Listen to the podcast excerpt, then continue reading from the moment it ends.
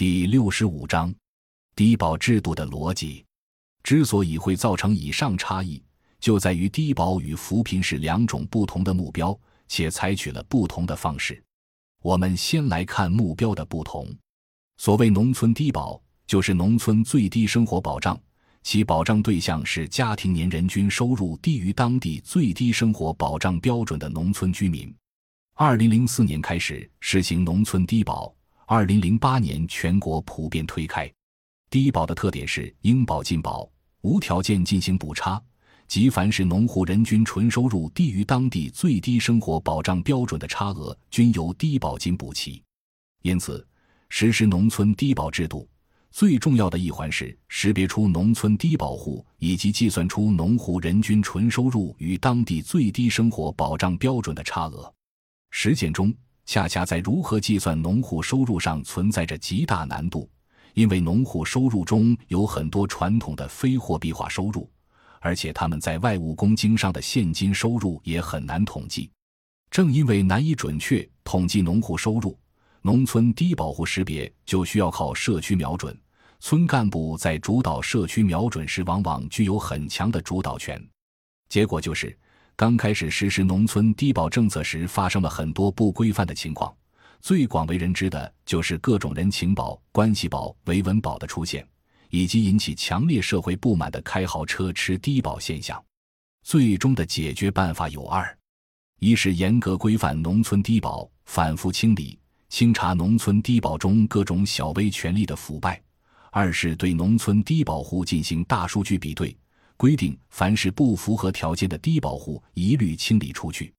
二零一六年前后，全国农村低保大数据比对，很多地方有接近一半的低保户因不符合条件而被清理出去。经过大数据比对，虽然可能仍然有不符合低保条件的农户没有清理出去，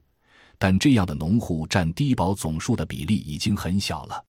即个别户均收入低于当地最低生活保障标准的农户被大数据比对清理出去，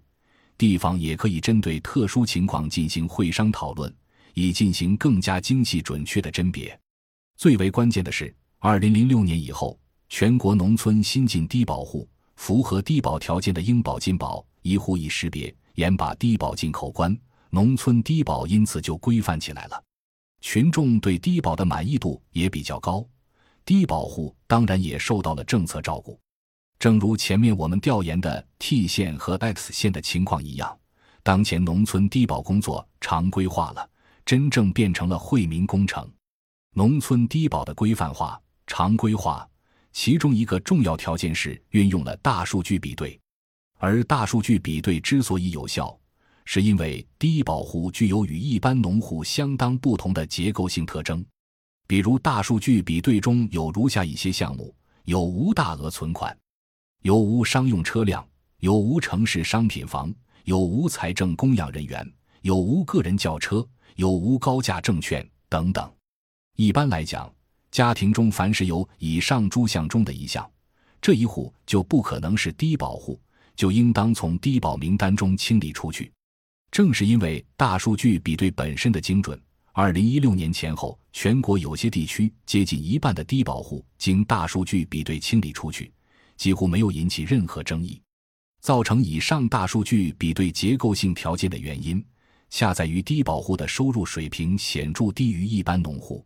当前中国农村一般情况下，只要农户家庭有劳动力。这个农户家庭就很容易从农业和外出务工经商中获得远高于当地最低生活保障标准的收入。那些缺少劳动力或主要劳动力生病无法参加劳动的家庭，则缺少基本收入。这些家庭收入水平就会显著低于一般农户，从而在村庄中会形成一条十分显著的农民收入断裂带。百分之九十五的农户家庭收入都远高于这个收入断裂带。占比不超过百分之五的农户家庭收入不及这条断裂带。与大数据比对相一致的是，农村低保户一般有两个特征：一是家庭缺少劳动力，二是家庭缺少基本收入，其贫困是当地村民的共识。在大数据比对之前，家庭收入低于断裂带的农户绝大多数都已纳入低保户名单中。因为这是包括村干部之内的所有当地人的共识。大数据比对之前，农村低保存在的主要问题不是应保未保，而是不应保的被纳入到了低保户中。因为低保是国家财政出钱，由此出现了普遍的关系保、人情保。因为村庄中存在显著的农户收入断裂带，大数据比对清理出来的不符合条件的农户，与当地农户一般性共识是匹配的，所以低保制度就获得了农民的极大支持。低保政策因此成为善政。感谢您的收听，本集已经播讲完毕。喜欢请订阅专辑，关注主播主页，更多精彩内容等着你。